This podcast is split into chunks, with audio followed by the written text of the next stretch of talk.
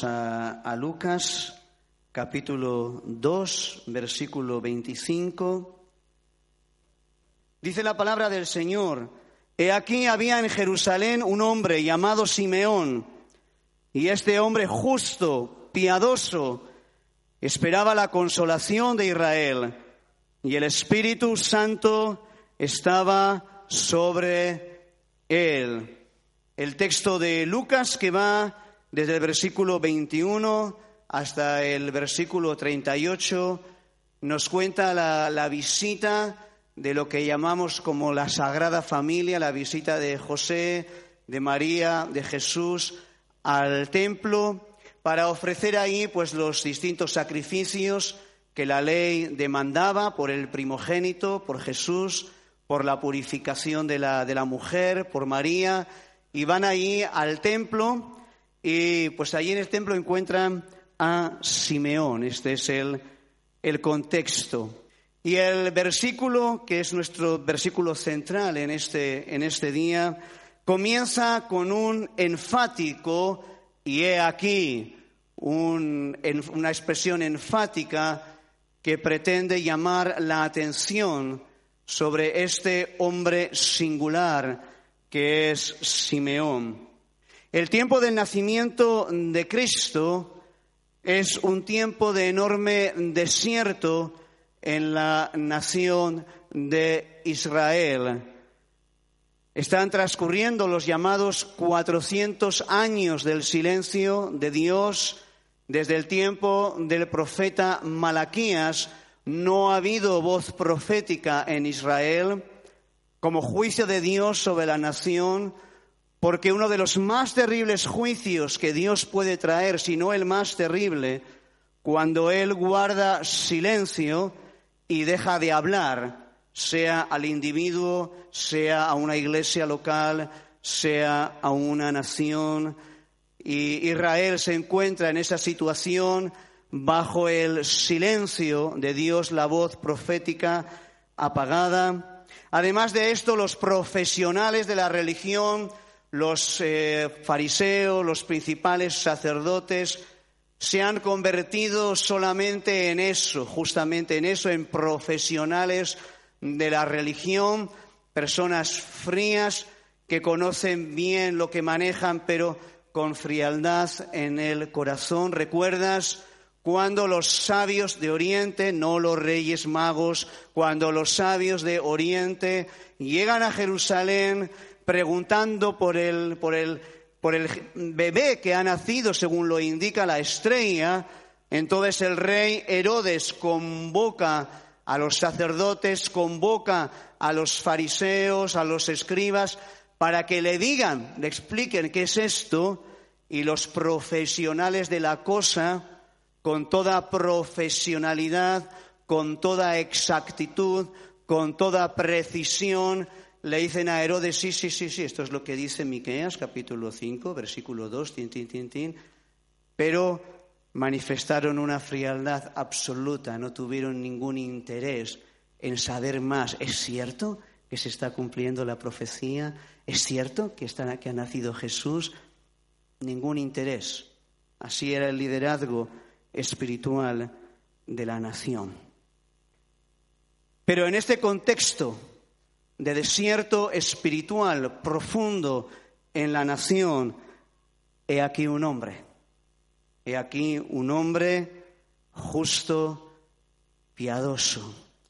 Porque hermanos, no importa cuán grande sea la apostasía en un lugar o en un momento determinado, Dios siempre se reserva, siempre se guarda para sí mismo aquellos que no han doblado sus rodillas. Y Simeón, por cierto, no es el único. Hay más personas en relación con el nacimiento del Mesías que vemos que no han doblado rodillas ante los dioses del mundo, que están eh, llenos de, pasión por Dios. Se nos habla del, del sacerdote Zacarías y de su esposa, los futuros papás de, de Juan el Bautista, como hombres piadosos. Se nos habla del propio José, el papá adoptivo de Jesús, como un hombre piadoso y el propio Simeón. Dios siempre se guarda aquellos que no han doblado rodillas. En el tiempo de Elías, aunque Elías creía que estaba solo, pero había cuatrocientos, en el tiempo del nacimiento de nuestro Señor Jesucristo, a pesar del desierto que rodeaba la nación, y también en nuestro tiempo, a pesar de, que es evidente que nuestro país está en esterilidad espiritual, pero los hay que no han doblado sus rodillas. Hay un remanente fiel. La cosa es que tú y yo seamos hallados en ese remanente fiel, que seguimos ardiendo de pasión por nuestro Señor Jesucristo. Y he aquí, había en Jerusalén un hombre llamado Simeón, y este hombre era justo y piadoso. Justo significa recto, alguien que anda bien derechito, conforme a la ley del Señor. Piadoso implica sentido profundo de reverencia por las cosas santas de Dios. Y Simeón era así, era justo, era piadoso, pero como hemos dicho, no es el único. Del sacerdote Zacarías y de su esposa, futuros papás de Juan el Bautista, se nos describe también como personas justas, irreprensibles. A José también se nos lo describe como un varón justo. Hermanos, la escritura no se esfuerza en detallarnos el estatus socioeconómico de estas personas, aunque sospechamos que son personas humildes. La escritura no se esfuerza en darnos el currículo detallado eh, de estas personas, si tienen grandes estudios o no, aunque sospechamos que no los tienen. La escritura no se esfuerza en decirnos si estas personas desarrollaban un gran ministerio en la sinagoga local. La escritura se esfuerza en mostrarnos el carácter de estas personas que rodean el nacimiento de Cristo. Personas justas, personas piadosas, personas irreprensibles. Y hermanos, hoy es lo mismo. Al Señor no le impresiona nuestro estatus socioeconómico. Al Señor no le impresionan nuestros títulos académicos, ni siquiera en teología. Y al Señor no le impresiona que tengamos o supuestamente tengamos un gran ministerio. Él sigue buscando un pueblo justo, un pueblo piadoso, un pueblo irreprensible. Estoy releyendo la biografía de Mary McChain, compartí con vosotros los martes algunos pasajes de, de su biografía y la estoy releyendo porque es de una gran bendición para mí. Y en una de sus anotaciones deja escrito, reunión en la sacristía de Saint David. Nuestro tema fue el ayuno. Sentí profundamente en mi propio espíritu cuán poco nos afecta y entristece nuestro pecado ante Dios. Sentí tan profundamente en mi propio espíritu cuán poco nos afecta y entristece nuestro pecado ante Dios. Si no, si de verdad nos afectara, sigue diciendo, perderíamos el apetito. Cuando unos padres pierden a un hijo, no prueban bocado por pura angustia. ¿No deberíamos llorar como se llora por hijo unigénito? Citando Zacarías, cuán poco de este espíritu de gracia tenemos. Si apropiadas son las palabras de Machain, por supuesto, mucho más apropiadas son las palabras de nuestro Señor Jesucristo. Bienaventurados los que tienen hambre y sed de justicia. De justicia. Hermanos, no es hambre y sed de comilonas lo que debería haber en nuestro corazón, sino hambre y sed de justicia.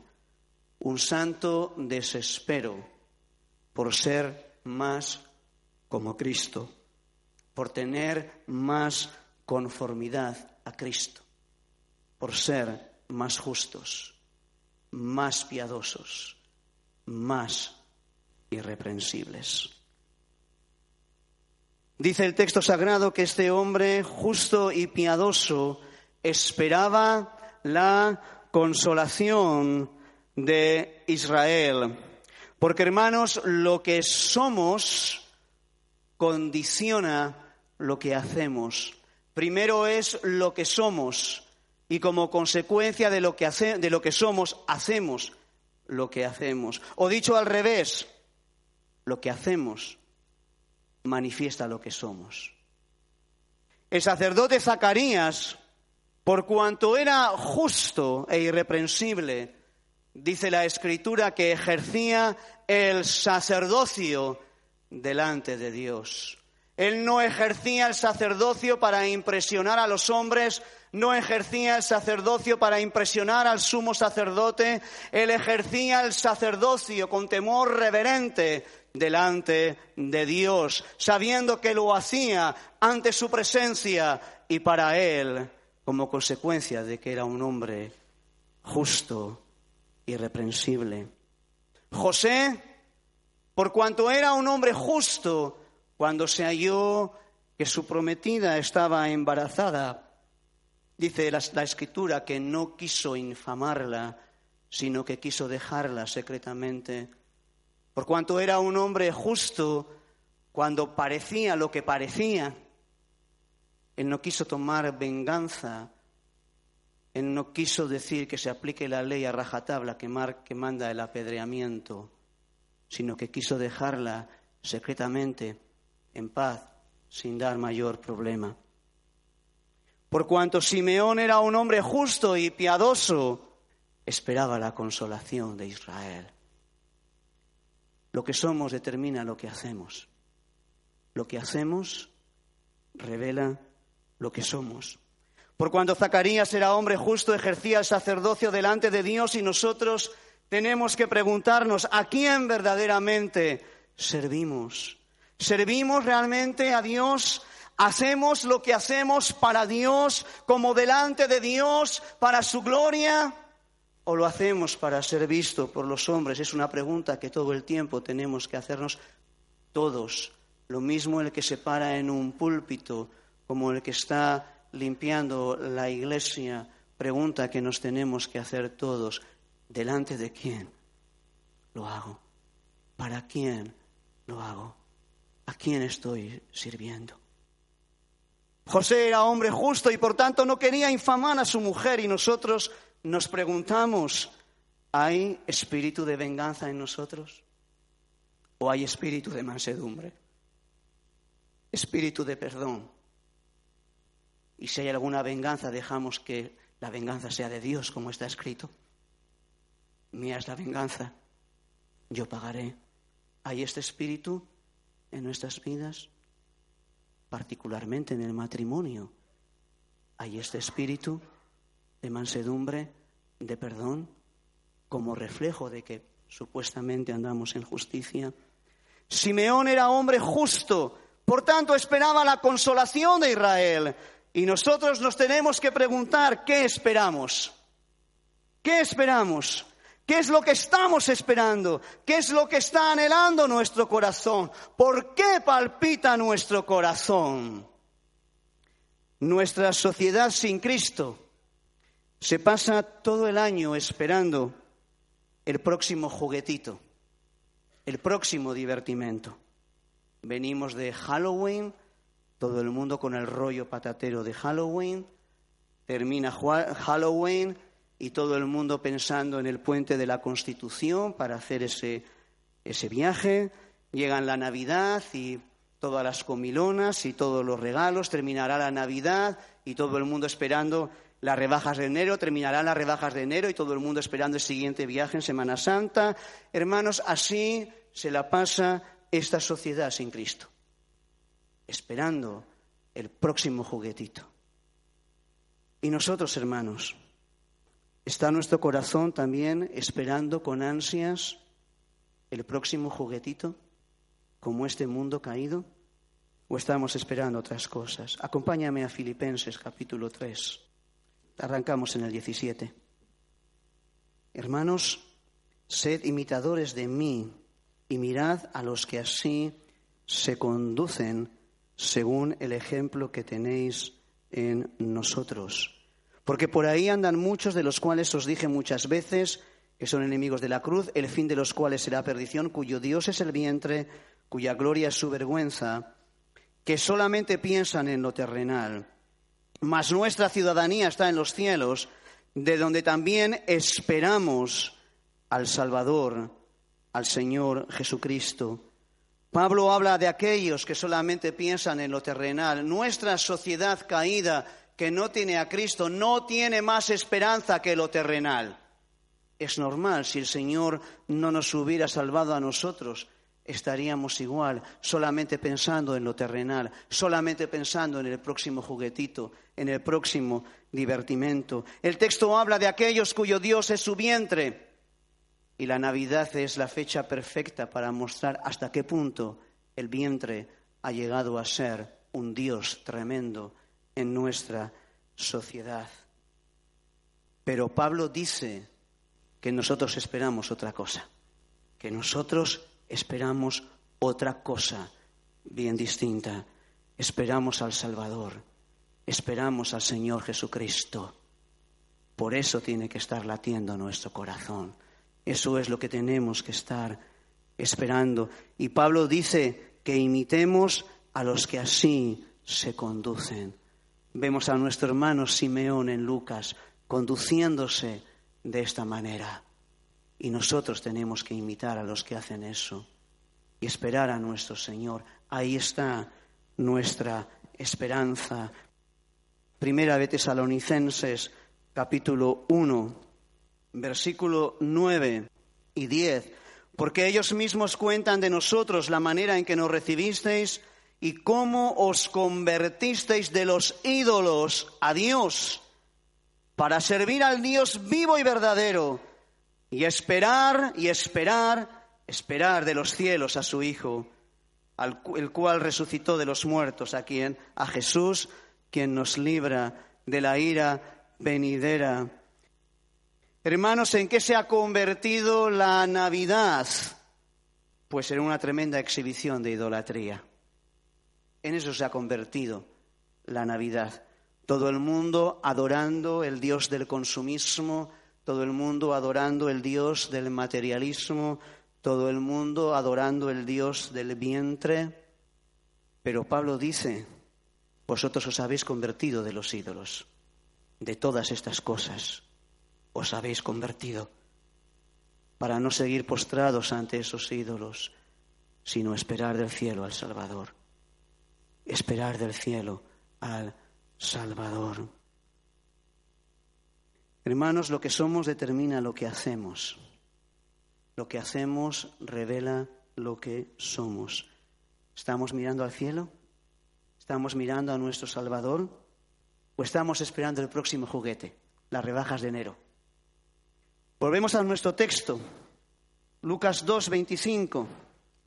Dice que este hombre, justo y piadoso, estaba esperando la consolación de Israel. ¿En qué consistía la consolación que esperaba Simeón? ¿Sobre qué base profética, bíblica, Simeón estaba esperando esto? Simeón como hombre piadoso conocía la palabra de Dios y sin duda conocía el libro de Isaías, que aquí está implícitamente citado.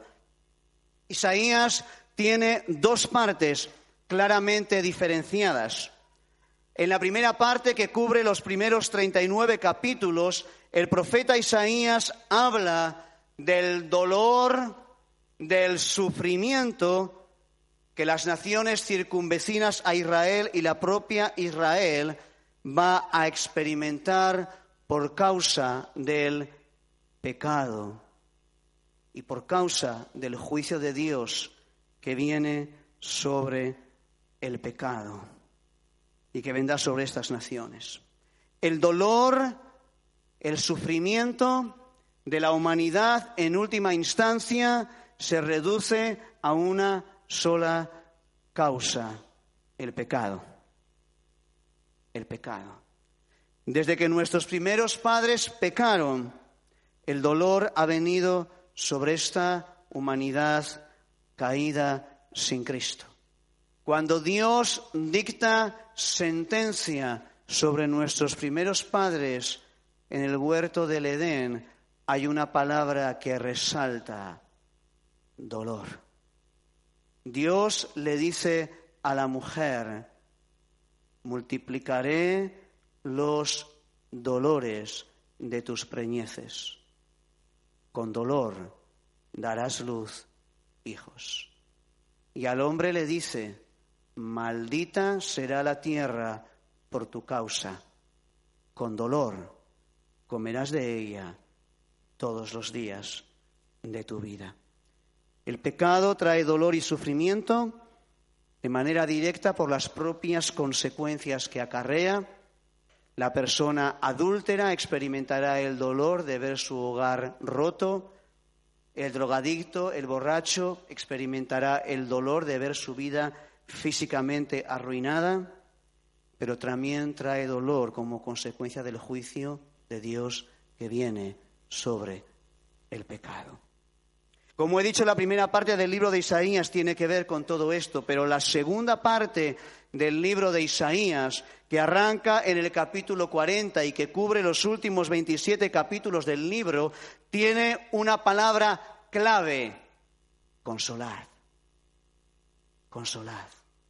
Doce veces en la segunda parte de Isaías aparece consolar, consolación, consuelo.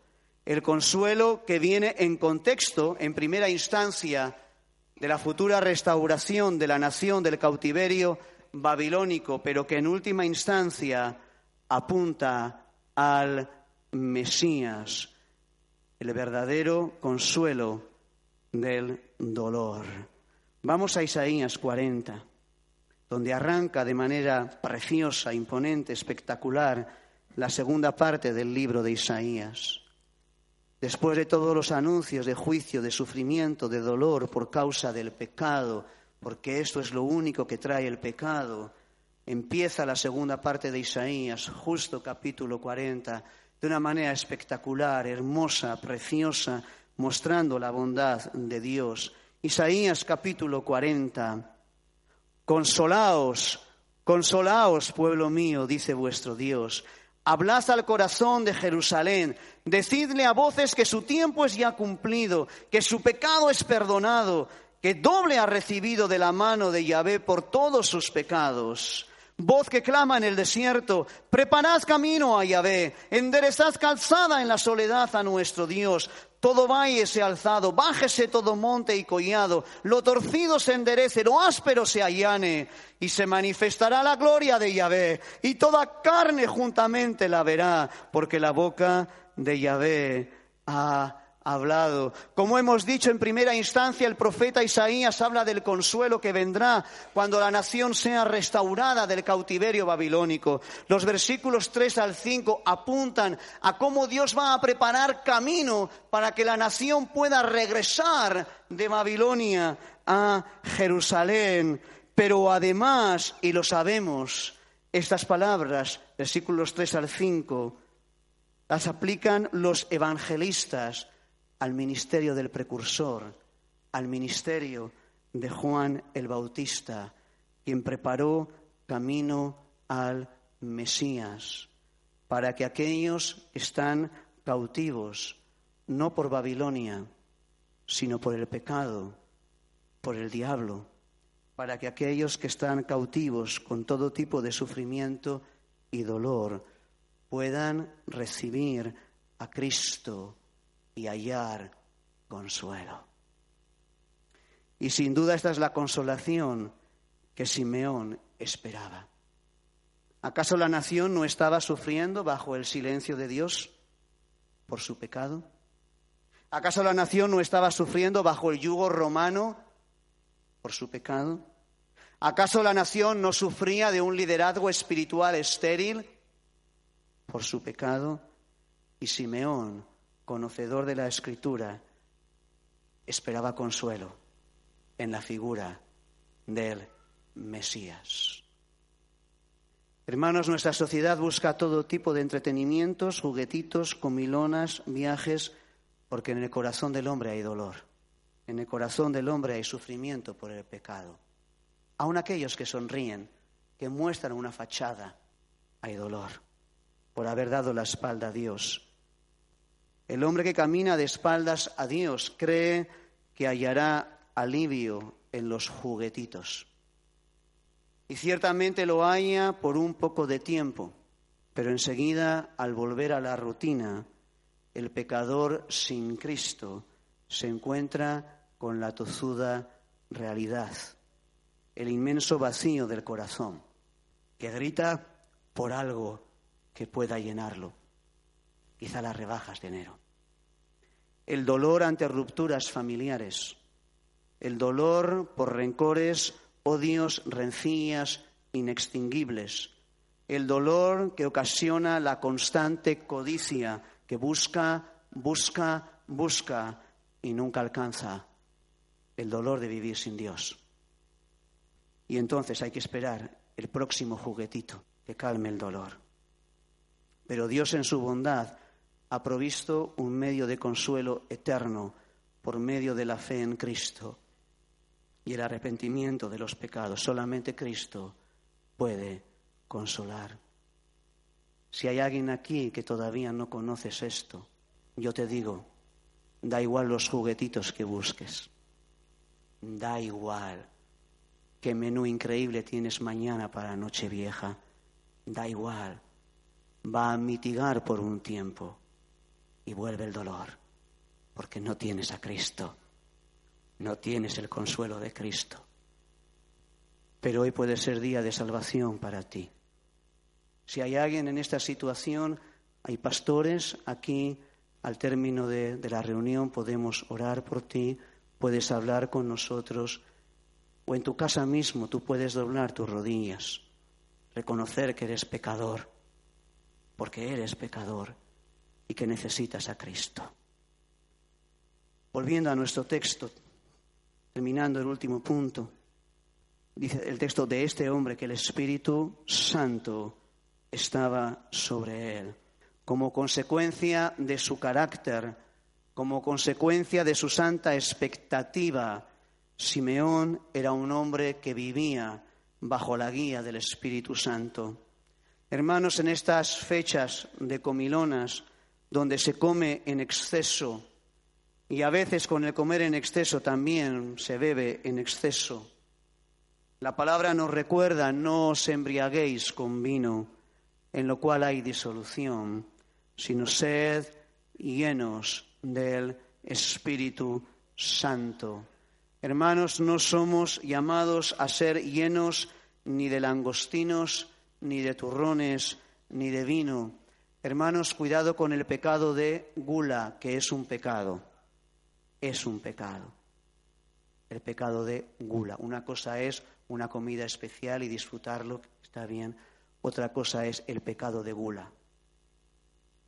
No somos llamados a llenarnos de langostinos, ni turrones, ni vino. Somos llamados a ser llenos del Espíritu. Por medio de vivir vidas piadosas, justas, irreprensibles, buscando incesantemente el rostro de nuestro Dios. Somos llamados a no contristar el Espíritu Santo, ni por pecado de gula, ni por desatar nuestra lengua imprudentemente bajo el efecto de alguna copa de más, ni por quedarnos a ver los típicos programas abominables ante los ojos de Dios que nos dan en Nochevieja. Hermanos queridos, hombres, mujeres, jóvenes, niños llenos del Espíritu Santo, es la gran necesidad de esta hora. Es la gran necesidad de esta hora. He aquí había en Jerusalén un hombre, gracias sean a Dios, Gracias sean dadas a Dios que en todo tiempo, en todo lugar, Dios puede encontrar hombres, mujeres, jóvenes y aún niños que no han doblado rodillas ante Baal, que tú y yo seamos hallados entre los tales. Había en Jerusalén un hombre justo y piadoso, que Dios tenga misericordia y levante entre nosotros un pueblo con hambre y sed, no de comilona, sino de justicia, un pueblo que llora con lágrimas sinceras de arrepentimiento. Lágrimas de arrepentimiento, hermanos, cuando vemos nuestra escasa conformidad a Cristo. Que esperaba la consolación de Israel, que Dios tenga misericordia y levante un pueblo que no tiene su mente en lo terrenal, sino un pueblo que tiene la vista alzada a los cielos, aguardando la esperanza bienaventurada de nuestro gran Dios y Salvador Jesucristo. Y gracias sean dadas a nuestro gran Dios y Salvador porque Cristo es nuestra consolación, el don de Dios a esta humanidad caída para traer consuelo del terrible dolor que acarrea el pecado. Compartamos de Cristo a esta sociedad caída, único en el cual hay consolación. Y el Espíritu Santo estaba sobre él. Busquemos al Señor, hermanos, para ser llenos del Espíritu. También en Navidad, querido hermano, culto de oración el martes. Sí, Señor para buscar al Señor, para buscar ser llenos del Espíritu. Culto también martes día uno, claro que sí, para buscar al Señor que falta nos hace. Oración por la mañana, miércoles 26, jueves 27, miércoles 2, jueves 3, oración por la mañana. Si habitualmente no puedes venir porque trabajas normalmente, pero tienes algún día de vacación, ven a orar. Y hago un llamado especial a los jóvenes.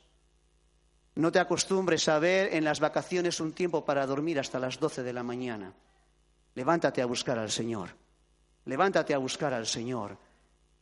Aprende desde joven a ser un hombre, una muchacha, un jovencito de oración y de ayuno.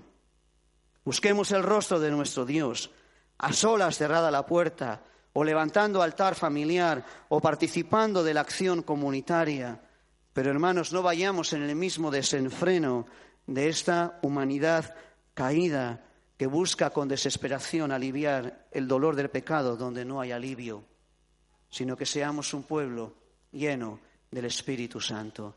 Padre, te damos gracias porque en todo tiempo y en todo lugar hay testigos fieles, no importa cuán grande sea la apostasía alrededor. Tú siempre tienes un pueblo fiel que no ha doblado rodillas ante los dioses ridículos de nuestro mundo caído. Señor, levanta un pueblo fiel en esta iglesia, Señor. Levanta un pueblo fiel que te busca, que te ama, que tiene sus ojos puestos en el cielo. Aleluya. Danos de tu gracia, Señor para ser más justos, más piadosos, más irreprensibles. Haz tu obra en medio de nosotros, Señor. Y acuérdate de aquellos que no te conocen, de aquellos que no conocen la consolación que viene del Señor. Te rogamos, Padre, que extiendas mano de salvación, que tengas misericordia, que muestres a todo aquel que camina sin ti cuánto te necesita y lo salves, Señor. En ti estamos esperando, en ti está nuestra esperanza. Bendito sea tu nombre. Recibe gloria, Señor. Amén y amén. Amén.